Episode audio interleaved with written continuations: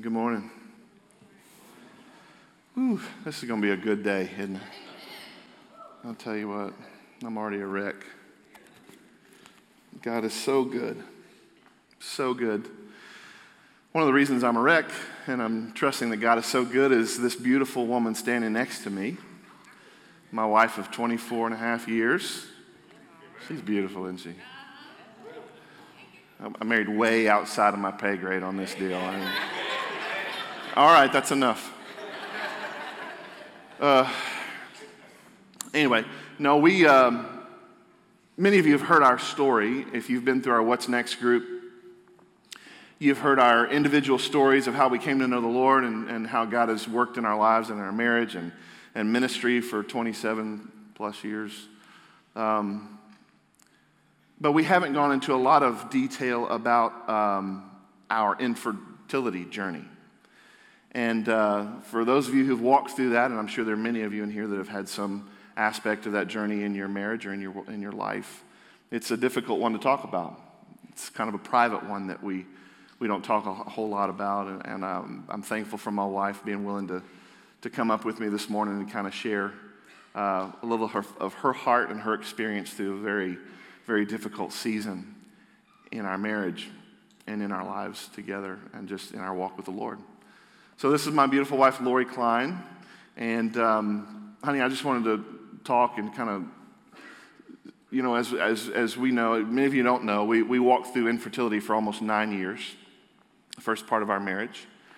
And um, I just, Lori, I just wanted you to come and kind of share what was some of the what were some of the difficulty pieces to that? What are some of the things that, that you remember walking through that struggle? Do you mind sharing with us? No, not at all. So when Drew first asked me, I said, "How long do I have to talk?" Mm-hmm. So um, you know, some things in life you just can't. Man, they get uh, they're pretty deep. But um, so we go through mountains and valleys, and that was definitely, it was a valley moment, but I was thinking about how there's no pit that's too deep that God's not deeper still. So whatever we walk through, whatever it is, um, that God doesn't meet us right there. But for me, so we had been, we were married and started kind of going down this road um, because it wasn't naturally happening. And um, you know, and so we were pretty busy in our in our lives and careers at that point and stage of life. So I was blowing and going and fine with the way life was, honestly. And um, my parents divorced when I was in junior high. So just from a broken home standpoint, I had um, I had a lot of baggage from that. I had uh, going into our marriage, I had a lot of trust issues about men in general. So God had to do a lot of restoration in that, and I'm just here to testify that He does. So just anyway, He's a good God. Sorry, I don't know what that is. anyway, so. Um, but as far as when we started going into that journey, the baggage that I had was a lot of um, a lot of fear of man, I don't know what that looks like, and I honestly was afraid of what kind of mom I would be because um, my frame of reference was broken. Did that make sense? You know, and so when your frame of reference is kind of broken um, in places, you just really have to glean from the Lord. You know, you really does. He he he fills you where you're weak, where you're lacking. And so for me, I had a lot of, lot of trust issues um, just with myself. I was like, I, you know, it's not happening, so I don't even know if we need to go down this road of infertility. And that's a whole nother thing of the label of infertility. We are infertile. You know, I mean, that whole label there in itself, you know, is like, well, no. I, I had this friend come to me and she was struggling with infertility and she said, I just want to be healed of this. And I remember telling her, this was after we had had Daisy because we did go through uh, in vitro fertilization. And, and, uh, and I told her, I said, listen, I said, you know what, whether, whatever family looks like for you, and this is what I claimed for myself, um, because we had to get to a point where we just, you just throw your hands up and you're like, okay, God, I don't know what this is going to look like, but I trust you. I trust you. And you, that's just kind of where you got to come to. You come to the end of yourself. And I remember telling this girl, I said, you know what, um, I will never be healed of infertility. You know, I'm we are an infertile couple. Do we have children? Yes. They're miracles and they're blessings. Every child is a blessing. But whatever family looks like, however you come into that, uh, is a miracle and a blessing. And um, and I told her, I said, God walks you through things, you know, but that will always be a part of your story. It doesn't define you, so that doesn't define me. um, but it's a part of my story, you know. And um, I remember standing in church, just worshiping, hands raised, in in that season, in the in just kind of the throes in the pit of, oh my goodness, all of the stuff that is uh, in vitro and that whole road. And if anybody wants to talk to me about any of this, like later, I'm more than welcome that a conversation. So there's mm-hmm. so much more. But anyway, just trying to touch on these points. I just remember throwing my hands up, tears rolling down my face. We had tried some different things that wasn't working, and so you kind of it's a trial and error of kind of what's going to be the next step. And we had we had gone to the Lord and we're just like, God, here's the steps we're going to take. If that works, great. If it doesn't, then we trust you. Every step along the way, we're like, this is how far we're going to go. This is where we feel a peace about. And so we're like, every step we take, God's going to meet us there, whatever that looks like, whatever that looks like. And I remember hands up, tears rolling down my face. And that song, um, the worship song in that season was You Give and Take Away. You know, you give and take away, but blessed be your name. Mm-hmm. That's it. You know, I mean, you give and you take away. This is not my story. You know, you give and take away, but blessed be your name. He's still worthy. He is still worthy. He is still worthy.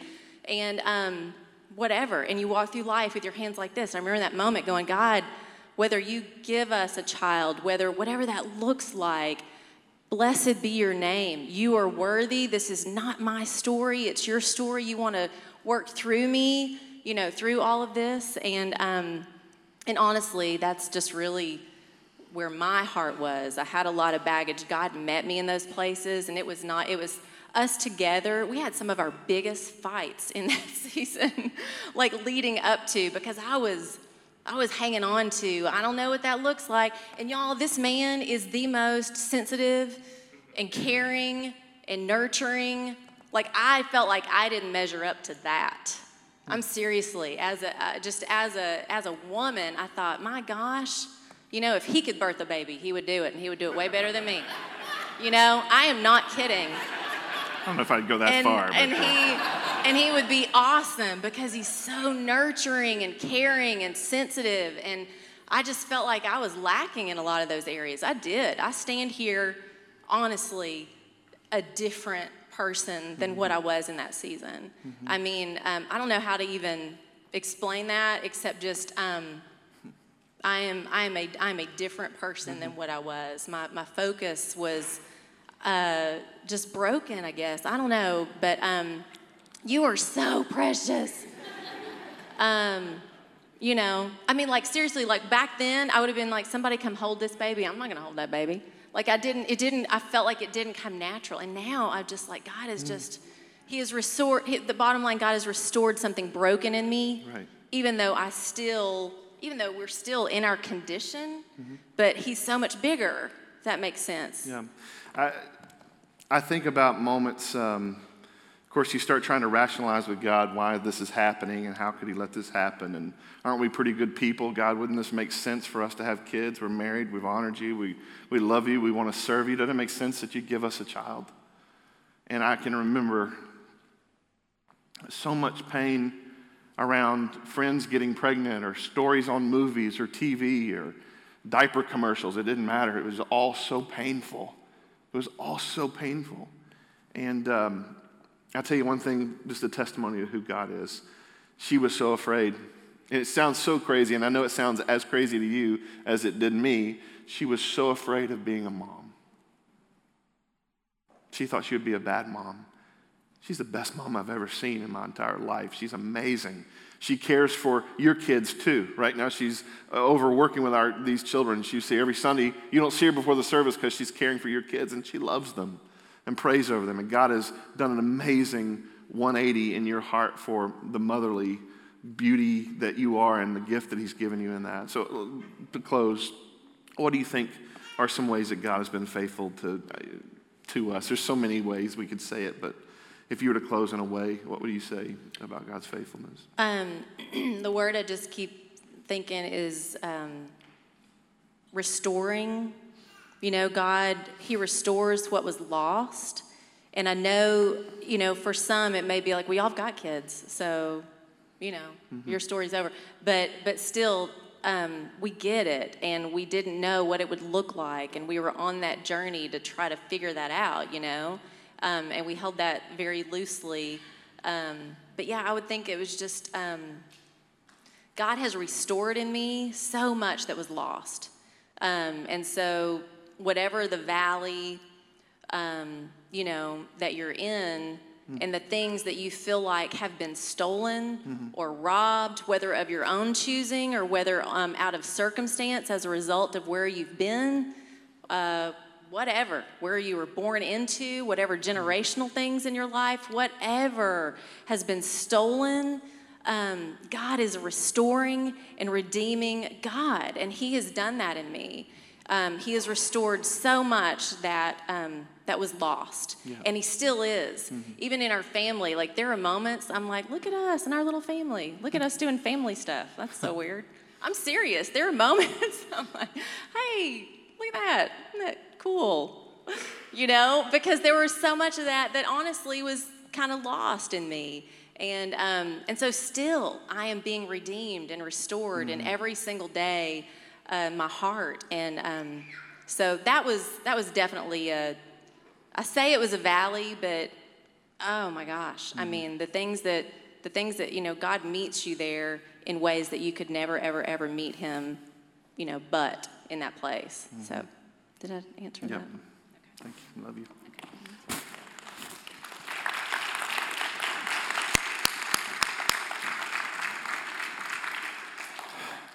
We were singing the song a minute ago. I've seen you move mountains, and I was just whew, in my mind, the mountain was our infertility. And I wish if I'd have thought ahead, which I don't often do, um, I would have had a, an awesome picture of my two beautiful little girls on the screen right now. Uh, many of you know who they are, um, but they're miracle children for us. And um, God is just so very good. He's so very good. Hey, um, this week, as I've been kind of preparing this, I was thinking through our story this morning. And I was thinking through not only our story, mine and Lori's story, but also the story we're going to talk about this morning from this young lady by the name of Hannah. Hannah was also infertile. And I started thinking about infertility in general. There's, the facts are that one in six couples struggle with infertility. After the age of 35, one in four couples struggle with infertility. And there was a study done recently that said 63% of women who've walked through both divorce and infertility 63% said infertility was much harder emotionally than divorce. In fact, there was a study, the same study that said when you walk through an infertility journey, it's the same emotional struggle as if you've been given uh, ter- you've been uh, diagnosis that you have a terminal disease.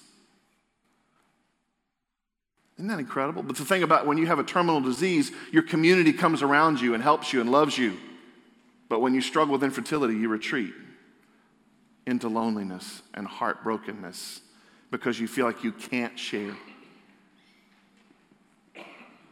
That causes incredible depression and struggle, and some that we've walked through, and some that many of you have walked through one way or another, and it's something that Hannah walked through as well. Uh, in the ancient world, for you to be infertile, to not be able to, to give children to the community, to not uh, give children to your family was, was a shame on you. You were sort of the scorn of society. You, were, uh, you weren't treated well. There was a lack of value for women who couldn't conceive. And as you can imagine, Hannah was heartbroken. She was devastated and she was deeply depressed. Have you ever been so depressed that it feels like you don't have any more tears? You ever been there? Like I feel my, I'm dry. I can't even cry tears. I'm so heartbroken. You can't sleep. You might not be able to eat. You can't think about anything. You're just so heart sick. Have you been there before? I'm so thankful that our God sees us when we're in those dark, dark moments. And I'm thankful. I want, just as we, this is where we're headed this morning about God seeing us even in moments of darkness and being near to us. Look at Psalm 34, 18, where he says, the Lord is near to the brokenhearted and saves the crushed in spirit. The Lord is near to the brokenhearted and he saves the crushed in spirit. So whether you came in here this morning with a broken heart, or you've experienced one in the past, or you're coming out of wherever you are in that journey, God is near. And He saves the crushed in spirit. We're going to see in Hannah's story that uh, God gives us some direction through her response, really, of how to deal with heartbrokenness, how to deal with depression, loneliness, even in a struggle like infertility. What, what should be our response? God will give us hope and help us to see that He hears our prayers. He really does. He hears them. So turn with me this morning in the beginning of our story, 1 Samuel chapter 1, uh, verse 1. And we're going to read through this, and we're going to kind of go, the fancy word through this is uh, exegesis. We're going to kind of go through some of the, the text, and I'm going to kind of just break down a few things as we go. And at the end, I'm going to kind of make it all, tie it all up, okay, in a package here. But let's read this text this morning. 1 Samuel chapter 1, verse 1 says, There was a certain man of Ramathaim, Zophim, of the hill country of Ephraim, whose name was Elkanah, the son of Jeroham, son of Elihu, uh, uh, Elihu, son of Tohu, son of Zuph, an Ephrathite. He had two wives. Now listen to this. The name of one was Hannah, and the name of the other was Peninnah. Peninnah had children, but Hannah had no children.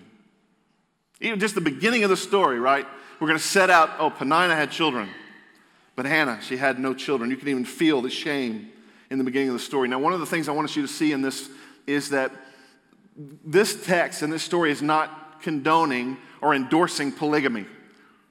Elkanah had two wives, and sometimes the Bible is descriptive and sometimes it's prescriptive. In other words, sometimes it kind of just describes what's happening in the story, and sometimes it prescribes how we should live. And this is one where it's just sort of describing the situation.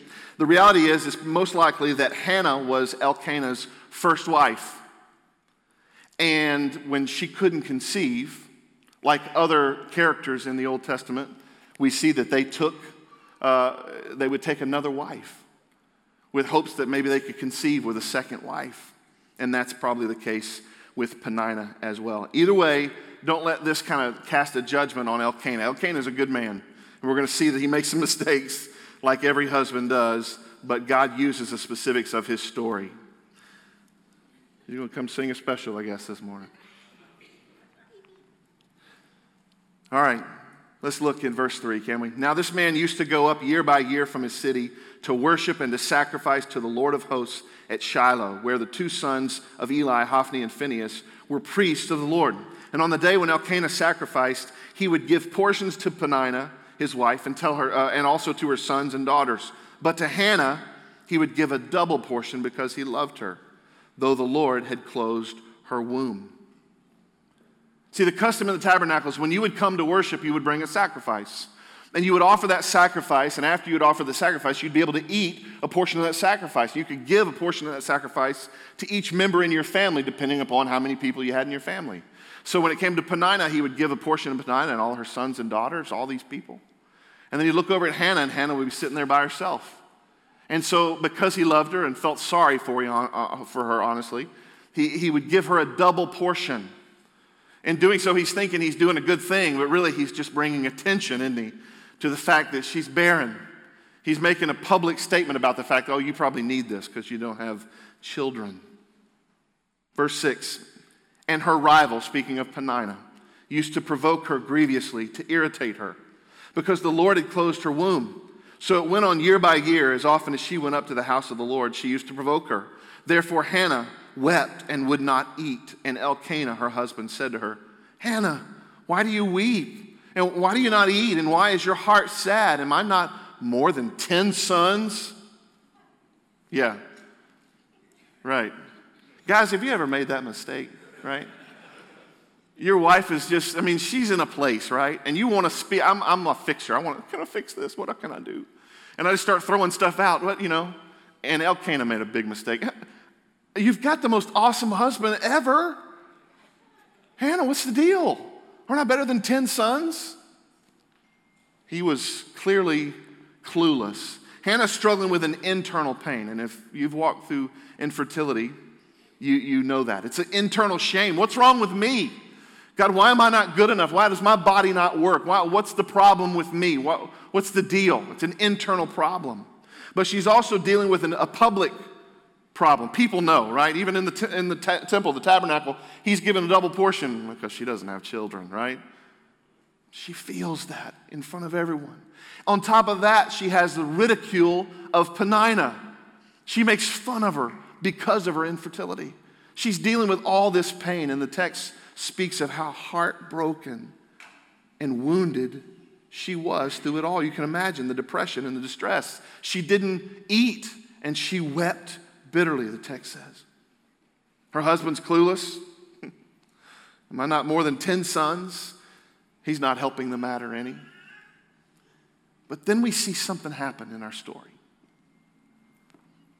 Then we see something change in our story, and it's significant, okay? And I want you to pay attention to it because we can learn in our own struggle, in our own brokenness, in our own depression, what is this turn? What is this choice that she makes? And we look at it together in verse 9. After they had eaten and drunk in Shiloh, I want you to look at these two next two words. Hannah rose. After they had eaten and drunk in Shiloh, Hannah rose. Now, Eli the priest was sitting on the seat beside the doorpost of the temple of the Lord. She was deeply distressed and prayed to the Lord and wept bitterly. And she vowed a vow and said, O Lord of hosts, if you will indeed look on my affliction of, the, of your servant and remember me and not forget your servant, but will give to your servant a son, then I will give him to the Lord all the days of his life. And no razor shall touch his head. As she continued praying before the Lord, Eli observed her mouth. Hannah was speaking in her heart, only her lips moved, and her voice was not heard. Therefore, Eli took her to be a drunken woman. And Eli said to her, How long will you go on being drunk? Put away your wine. Hannah answered, No, my Lord, I'm, I'm a woman troubled in spirit. I have drunk neither wine nor strong drink, but I have been pouring out my soul. Can you feel that? I've been pouring out my soul before the Lord.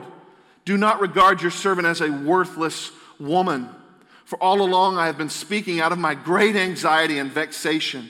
Then Eli answered, Go in peace. And the God of Israel grant your petition that you have made to him. And she said, Let your servant find favor in your eyes. Then the woman went away and ate, and her face was no longer sad. Those two words are so significant at the beginning of that section to me. Hannah rose. See, the choice is you can stay seated, you can stay laying in a fetal position. You can stay taking all the wounds from everyone else. You can stay in the brokenness of the internal condition of your soul. That's not what she did, is it? Hannah rose. She stood. She made a choice. She got up to take her burden to the Lord's house, to the tabernacle, to lay it down before God. And she's praying so earnestly before the Lord. She's praying with such conviction, with such faith. She doesn't care about anybody else. She's not worried about anybody, what she looks like. She, no, she's not worried about her dignity in this moment, about what I look like, okay? So much so that Eli thinks she's drunk and speaks to it. By the way, that's Eli's job. He's supposed to make sure that worship in the tabernacle is, is what it's supposed to be. If somebody's drunk in the tabernacle, you got to get him out of there. He's trying to do his job. But he was wrong. She says, Sir, I'm not drunk, I'm troubled in spirit. And in that moment when she makes this prayer, she makes this vow to God, it almost sounds a little bit like a negotiation for God, doesn't it? God, if you'll give me this boy, I'll give him back to you. It's like this if, if I do this, you do that. But the reality is, number one, it's faith. She's praying for a child she doesn't have, right? She has faith and she wants to give. She wants to be generous. Lord, if you'll give him to me, I'll give him back to you. So Eli blesses her. He says, May the God of Israel grant your petition. For whatever reason, in that moment, she leaves with hope. She goes and eats, finally. She, she leaves there with some sense of uh, satisfaction that she's laid it down before the Lord. Verse 19, let's keep going. They rose early in the morning and worshiped before the Lord. And they went back to the house at Ramah. And Elkanah knew Hannah, his wife, and the Lord remembered her. And in due time, Hannah conceived and bore a son, and she called his name Samuel, for she said, I've asked for him from the Lord. Then skip down just a few verses. Verse 25 says, Then they slaughtered the bull. This is a few years later. They slaughtered the bull and they brought the child to Eli. She's going to keep her promise.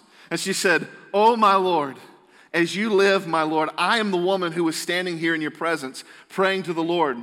For this child I prayed, and the Lord has granted me my petition that I made to him. Therefore, I have lent him to the Lord. As long as he lives, he is lent to the Lord, and he worshiped the Lord there. So Hannah, she looks drunk in the temple. Eli gets on to her. She says, No, I'm not drunk. I'm just heartbroken. I'm praying from my soul. I'm pouring out my soul. He says, Well, may the God, may the Lord of Israel bless you. So she leaves with some satisfaction, some sense of hope. She gets pregnant when they go home. And now's the moment where she gets to be full circle. She gets to, to take Eli back and fulfill her promise to the Lord. By the way, the name Samuel means heard of God or God heard my prayer. It's pretty appropriate, right? God heard her prayer for this child. And so she names him Samuel. When Samuel's old enough, they take him back to the tabernacle to live. By the way, keep the children at home here at South City. We don't need any children living with us here at the, at the church. This is not a precondition for that. Um, but I love the fact that she goes to Eli, right? And she says, Don't you remember me? I'm the crazy lady. Remember? You, you thought I was drunk. I, don't, I was, remember, I was praying, I was in vex, vexation, and I was pouring my soul out to the Lord. Don't you remember me? You thought I was drunk, but I wasn't, and you said, The Lord bless you. And I love that testimony. I'm not who I was, I'm somebody else. And God has been faithful. Look what He's done in my life. In fact, this child is a product of that day, of that prayer, of that blessing. And she gets to share what God has done. And she's brought Samuel to live with Eli. Have you been where Hannah is? Have you been in a place that's just so full of pain, so full of agony, internally, externally, whatever the case may be, that you literally don't know which, which way is up, right? I know you have. And if you're young enough to not have been in that place, the day is coming, unfortunately. This morning, I want to take just a few minutes and wrap up our story, and I want us to look at six points from Hannah's uh, story from this text, can we? Six points that we see how God does amazing things in Hannah's life. First thing we see on the back of your card, we got a few of these notes if you want to take notes with me. First thing we see is that every one of us has something in common with Hannah. Everybody. It, it, yours may not be infertility. Yours may be financial. It might be relational. It, it, might be uh, medical. But there's probably some reason that you've walked through intense darkness and, heartbroken depression. One thing we all have in common with Hannah is pain. We've all walked through very difficult pain. Yours may have looked different. But you've walked through something that seems unbearable. Like, I can't, I can't do this, God. I can't walk through another day of this. I, I don't feel anymore. Those dark moments, as hard as they are, my friends, listen, the good news is God is near to the brokenhearted and he saves the crushed in spirit. So even we, when we walk in those dark places, that's usually when God shows up the most, isn't it? So much so that you have people like Paul saying, Lord, let me be tried. Let me walk through suffering so that I can be in your presence, so that I can know you more. A bold prayer. C.S. Lewis says, God whispers to us in our pleasures, but he shouts at us in our pain. He whispers to us in our pleasures, but he shouts, he screams at us in our pain. This morning, if you're in that place, I just want to encourage you to take a look at what Hannah did, okay? Hannah rose. She made a choice to not stay where she was, to not believe what she had believed, to not accept the condition she was in. She rose. She said, No, none of this, no more of this. I believe that God is a sovereign God. And because I believe that, I'm going to take my pain to Him. She brought it to the Lord. She took it to His people. She took it to His house. 1 Peter 5, 6, and 7 says this Humble yourselves, therefore, under the mighty hand of God. That's what she's doing. God, I trust that you are mighty, that you are sovereign. I'm humbling myself before you. I'm not going to try and figure this out on my own. I'm just going to bring my, my pain to you. It says, and at the proper time, he may exalt you, casting all your anxieties on him because he cares for you. God is telling us when we're in that moment, we don't know what to do. Trust that he's God and bring it to him, lay it at his feet. Rise out of the situation that you're in. Rise out of the beliefs that you've had about yourself or about what you think the future may or may not hold. And even in the middle of that pain, find the strength to rise and bring it to the Lord. I think it's amazing that Hannah didn't grow bitter to Peninnah, right? There's not part of our story where she, you know, she throat punches Peninnah, which might, that might have been more exciting. I don't know. There's not a, there's not a part of our, our story where she really starts talking to her girlfriends about her husband, what an idiot he is, right? That's not part of our story. That's not what she did. She took it to the Lord. As clueless as her husband was, as evil as Peninnah was in the most difficult moment of Hannah's life, Hannah took it to the Lord. Hannah turned her pain into prayer. I, I love the fact that uh, David uh, this is one of my favorite things that he says in Psalm 42, verse 11. And I've got this in the New Living Translation because I like the way it reads. David does the same thing. He, he, he finally looks at himself and says, What's going on with me? Have you ever had to speak to yourself?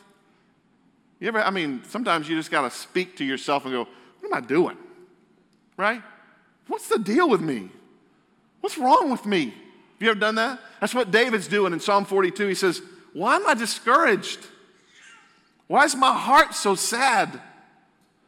And then he, he, he finds some strength. He rises. He says, I will put my hope in God. I will praise him again, my Savior and my God. He knows where his help comes from, and so Hannah does as well. She turns her pain into prayer.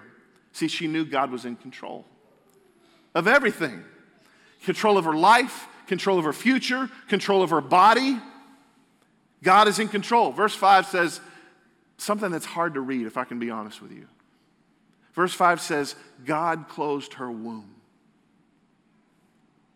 But Lord, in Genesis, you said, be fruitful and multiply. How does this make sense?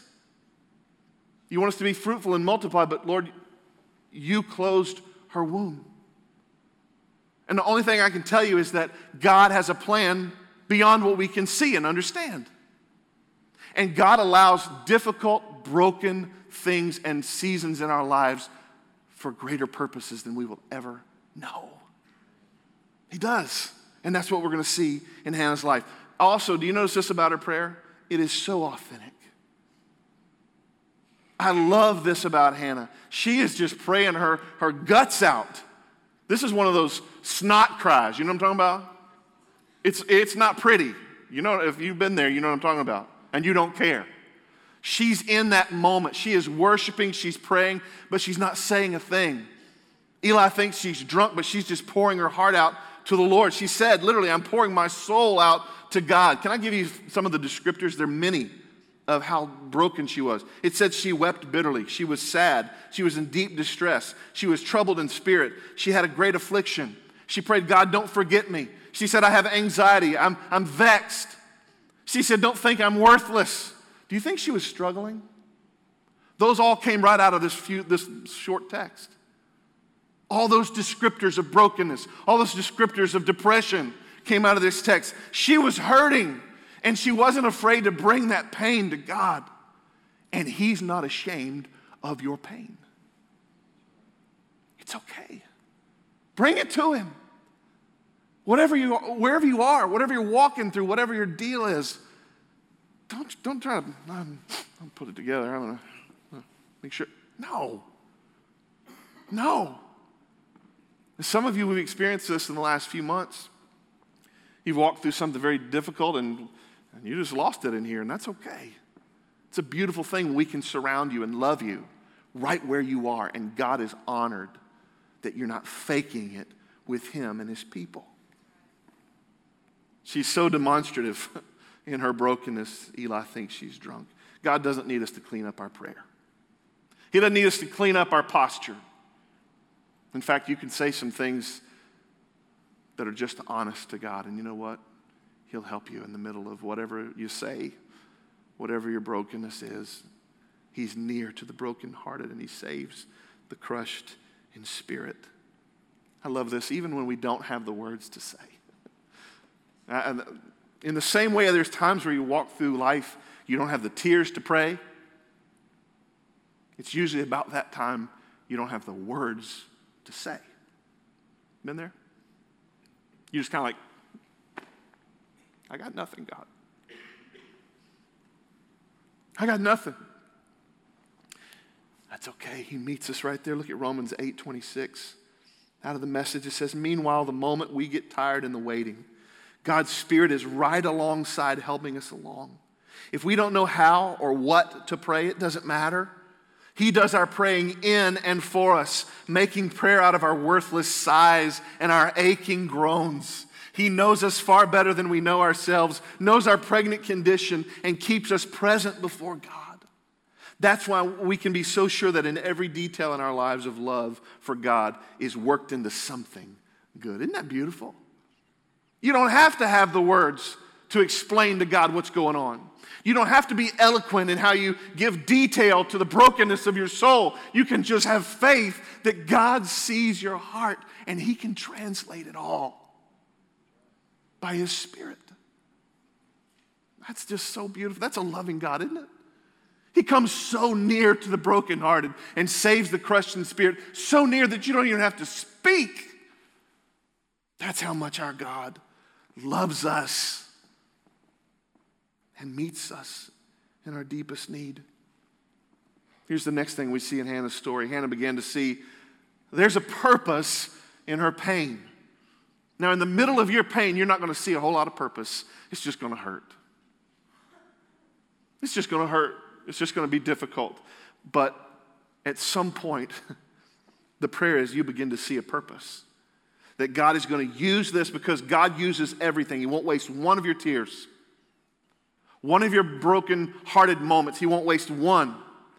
And that's what prayer does in our lives. When we choose to rise, as Hannah did, God helps us to see the purpose in our pain. He takes our pain filled groans and our heart cries. He helps us understand what he wants to do with all of that for his glory and for our good. There is purpose in your pain. Can you think about this for a second? What if Hannah had not been barren? If she just had some children, right? And, and Eli was like, hey, we need somebody to kind of come and. What would her answer have been? What? Just think about it. You got a three year old and I come up to you today and go, hey, been thinking. I think you ought to just go ahead and give the kid to us here at the church. We need, we need him for some ministry things in the future. Is that cool? We good with that? What would your response be like? Uh, what? See, the pain in Hannah's life prepared her for her sacrifice. And in the pain in your life, it prepares you for what you offer to God. Had she not walked through this season of bitterness, she wouldn't have made this offer. Pain has a way of making us generous, not entitled. Pain has a way of making us generous because we've been there, we've hurt, and we want to help those people who are hurting as well. She said in her vow, in her prayer, she said, Oh Lord of hosts, if you will indeed look on the affliction of your servant and remember me, and, and not forget your servant, but will give to your servant a son, then I will give him to the Lord all the days of his life. Do you notice something here? Something changes in Hannah. She goes from being a woman who's barren, wanting children, to a woman who's still barren, but full of faith that God could provide her a son and ready to give him back to the Lord. Do you see the change? It reminds me of Jesus' prayer in the Garden of Gethsemane where he says, Lord, can you remove this cup from me? But not my will, your will. This doesn't look exactly how I thought it might, but, but Lord, not what I want. Let it be what you want. It's the same kind of thing. I, if, it even reminds me of, of another Old Testament character who was willing to offer their child to the Lord. Abraham, right? Because in this moment, she's realized her greatest affection is to have a child. And she's saying, Lord, I'm going to give you my greatest affection. I'm going to give it back to you. Abraham and Sarah had also struggled with infertility. Can you imagine the heartache of holding a knife over your son, your only son that you'd prayed for and hoped for, but his faith was stronger in who God was and his provision, that God was good. Mm. So here Hannah's compared in a way to Abraham.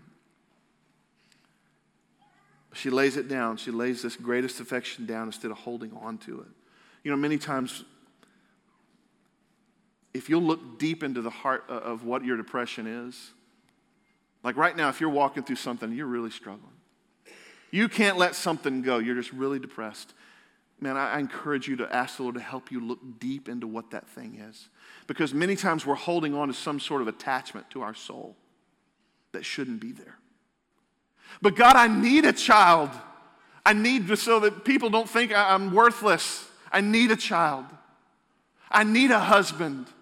I need a job. I need this car. I need this and that and this. And when we don't have the things that, that we're attached to in our soul, we become depressed. Look deep into your heart, into your soul. What, what are the attachments that are there? Because it could be that God has allowed this pain into your life so that you can recalibrate your affections. Is there pain in your life that is just unbearable? And God may be trying to get your attention and saying, That's because it's not me. Put me first, not this thing that you want so desperately that's broken your heart. Let me be all that you need, not this thing. Once Hannah prays, God gives her peace. Uh, you get a sense that she's no longer sad and she goes and eats. She's got hope that God's heard her cry. And can I be honest on a little side here? My prayer is that when you come into this place or when you go into your city group, because either place is the church, you have a place where you can lay down your burden and walk away not sad anymore. Or you can walk away not as burdened. You, have laid it down before the Lord and your family, and you say, I need your help, and they've taken it and they're going to help you. They've prayed over you. You can have some hope. That's my prayer that we as a church could be that. So, in our story, so Samuel is now being taken back to the tabernacle by Elkanah and Hannah. And this is the full circle moment. Uh, they want to let Samuel be used in, in ministry, and she testifies. Remember the crazy lady? That was me. God met her need, and she kept her promise. God met her need, and she kept her promise. But she had no idea the greater purpose of Samuel's life. No clue for her pain and her sacrifice. Another aside here, and this is a hard lesson to learn, parents, but every child is a gift from God, right? Let me take it a second step. Every child needs to be given back to the Lord. Every child is his gift, and every child should be given back to the Lord. And we had waited so long. We had waited so long. And I remember Daisy came out, and I'm holding Daisy Joy. And of course, I'm a, you can imagine, I'm just, I'm just the ugly snot cry mess. I was in one of those moments. And it, was, it wasn't like a Simba moment, but it was close. I, I remember raising her up a little bit and giving her to the Lord. She'd just come out of her mother's womb. And I said, Lord, this is your child. This is not our child. you do with her what you choose, God. And the thing I'm learning as a parent, you don't do it day one and that's it, one and done. You give them to the Lord every single day.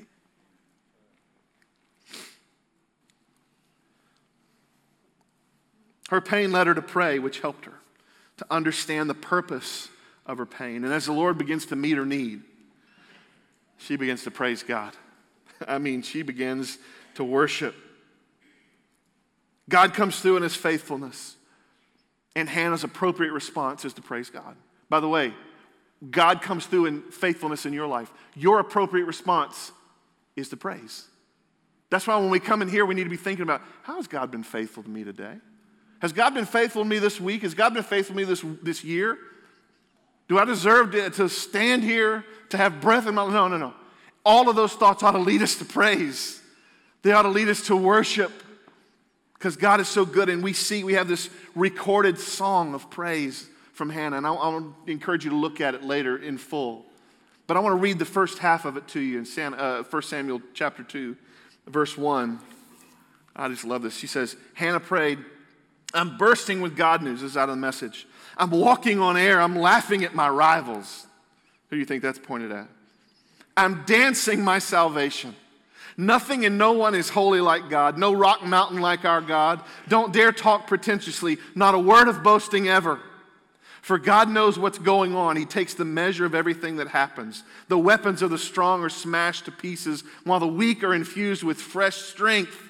The well fed are out begging in the streets for crust, while the hungry are getting second helpings. Look at this. The barren woman has a house full of children, while the mother of many is bereft. This is a personal moment of, of worship. Clearly, she's written this before this moment. She's already been processing with God, and she brings this song of praise, this song of thanksgiving to the tabernacle, and she reads it out loud. And in that, there's a couple little jabs. Right? Look what God has done in me. Look what He's done in me. And she goes on and even begins to speak some prophetic things later, and down in verse 10 and 11, that you can look at later.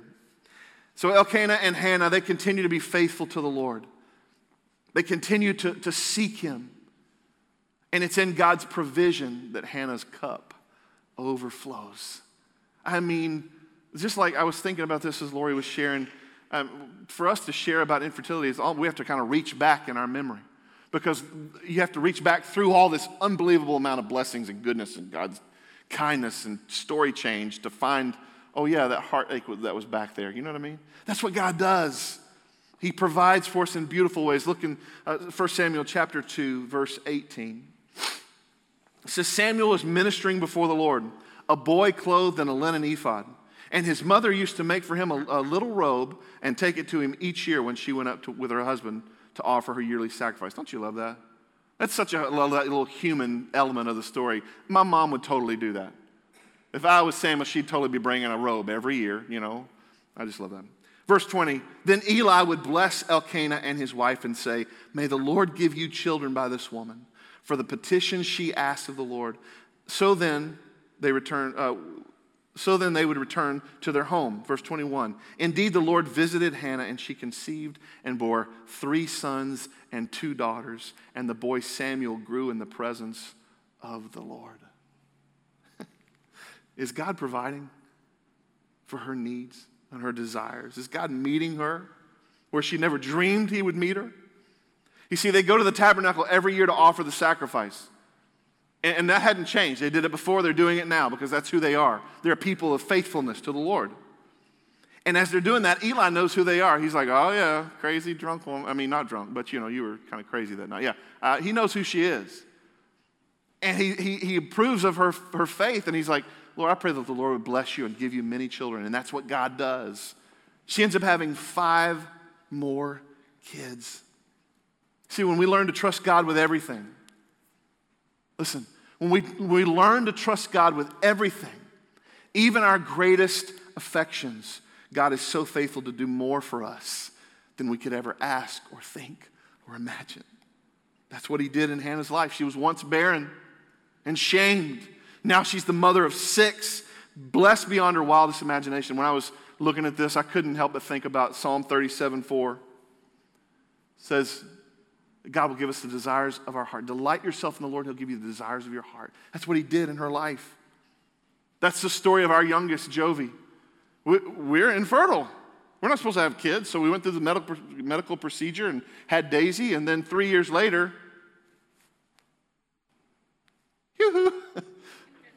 it's a miracle and quite a big surprise to us.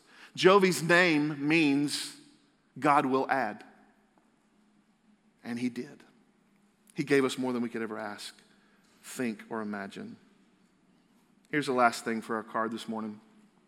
Hannah probably never considered how her pain and her sacrifice would be so providential for Israel and the story of God. She never, never had any idea what God would do with Samuel, but Samuel's kind of a big deal, okay? Let me run a few things down here. He was, the, he was Israel's greatest and last judge. He was a prophet and a priest. He was a kingmaker, they call him, because he anointed uh, King Saul king. And he also helped Israel go from just sort of a tribe, a nation of people, to a monarchy, monarchy that, that follows a king. And then he, remember, he goes to Jesse's house and he's looking for the king to, to anoint. And he goes through all of David's brothers and he's scratching his head. Is there no one else? And Jesse's like, Well, I got a runt down there taking care of the sheep. He's not. He's like, Go get him. Remember? And then he anoints David king. And it's through David's line comes our Savior, Jesus. Samuel's also listed in Hebrews 11 as a hero of the faith. See, God used Samuel. He used Samuel greatly for his purposes. Yet his life began through a wounded woman and a desperate prayer. God used Samuel greatly for his story and for his purposes, but it all started in the prayer of his mother, who was deeply disturbed, deeply heartbroken, deeply distressed. There's no telling how God can turn your desperate prayer this morning into an amazing story that he uses for his glory. Don't let your pain make you powerless and defeated. Can I just encourage you this morning? Rise up. Get out of the muck and the mire. Uh, my, my, one of my favorite, I think it's my favorite psalm, Psalm 40. It says, I waited and I waited and waited on God. At last he looked, he finally heard my cry. And he lifted me out of the mud, out of the miry clay, and he set my foot on a rock. And he placed a God song in my mouth. Rise up, get out of the mud and the mire. God will give you the strength to do that. I believe that with all my heart. Know that your pain has a purpose, that God wants to use it for his glory if we surrender it to him.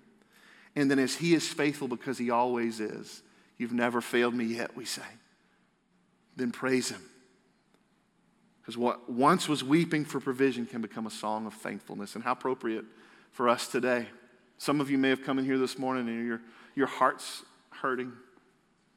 And like Hannah, I can just, can I just encourage you to lay that thing down? Lay it down so that when we leave here and we go eat in the, in the fellowship, uh, in the Family Life Center this morning, you got joy. You feel like God has heard your prayer and you've laid it before Him because He loves you. He's listening and He's working and moving on your behalf.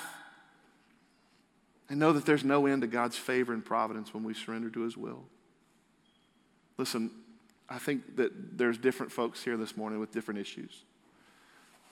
Some of you may be so depressed that all you know to do is just to lay it before the Lord. Then rise up and do that. And some of you may have done that and you're just trying to trust God. What, what's the purpose in this pain? I don't see it. Trust. Trust that God has a purpose. And then as God is so faithful, praise. Praise Him. This morning we're going to close. And I just got to ask you, what's your choice? Hannah had to make a choice to rise up. She had to make a choice to do something different. What will your choice be? How will you lay it down? Will you hold on to it? Will you stay in the junk? Will you stay in the brokenness? Or will you say, I'm done with that today? Not today, devil. I'm done. There's a purpose in this pain. You're growing me, you're teaching me, you're going to use this somehow for your glory and I want to lay it down before you. My prayer is that you'll be able to leave it here. As our team comes, can I just encourage you to do that? You know, we're kind of old fashioned here in a little ways, and I, I kind of like it a lot in that we, uh, we have an altar area. A lot of churches don't have an altar area anymore. A lot of churches don't spend time where you say, if you need to pray, come pray. But I believe there's something in this story that, that gives us the faith to believe that we can lay down our burdens and we can walk away, knowing that God has heard us and we can have hope that He's a sovereign God and He's good. So this morning, look right here. If you're dealing with something, would you come and pray? Would you find somebody to grab a hand and somebody in your city group, pray with them? Would you seek the Lord in the church so that He can remind you that He's listening that He's near to the brokenhearted and that He saves the crushed in spirit. Whatever you're walking through, rise up out of the junk. Let's try something different for a change. Let's find some healing and some hope. And let's walk out of this place to go eat in thankfulness in a little bit. Enjoy because our God has heard our prayer and He is with us. And He's going to bless us more than our, we could ever conceive or imagine. Amen? Pray with me. Father God, you're so kind and so good. Lord, I know that there's a good chance that a lot of people here this morning are struggling deeply. And I'm so thankful for our worship service already and the songs we've sung that, that speak to your hope in the middle of our brokenness. But Lord, songs are not enough. We need to make a choice to rise and to lay those things before you. So, God, I'm praying for anyone here this morning really struggling, really depressed. We'll have pastors and elders available, Lord, if, if we can pray with them or encourage them in some way. But God, would you move in this place? Help us not to worry about it what anybody else thinks. As Hannah did, she just prayed from the authentic heart. She just, she just spoke from her soul. God, would you let us do that today so that we can find your healing and your encouragement, your nearness, your salvation as we're crushed in spirit? And God, remind us if we've already walked through something, remind us that you'll continue to be faithful. We'll be faithful, God. You'll be faithful. You'll blow our minds in all that you want to do for your glory and in your story. In Jesus' precious name, amen. Would you stand with us this morning?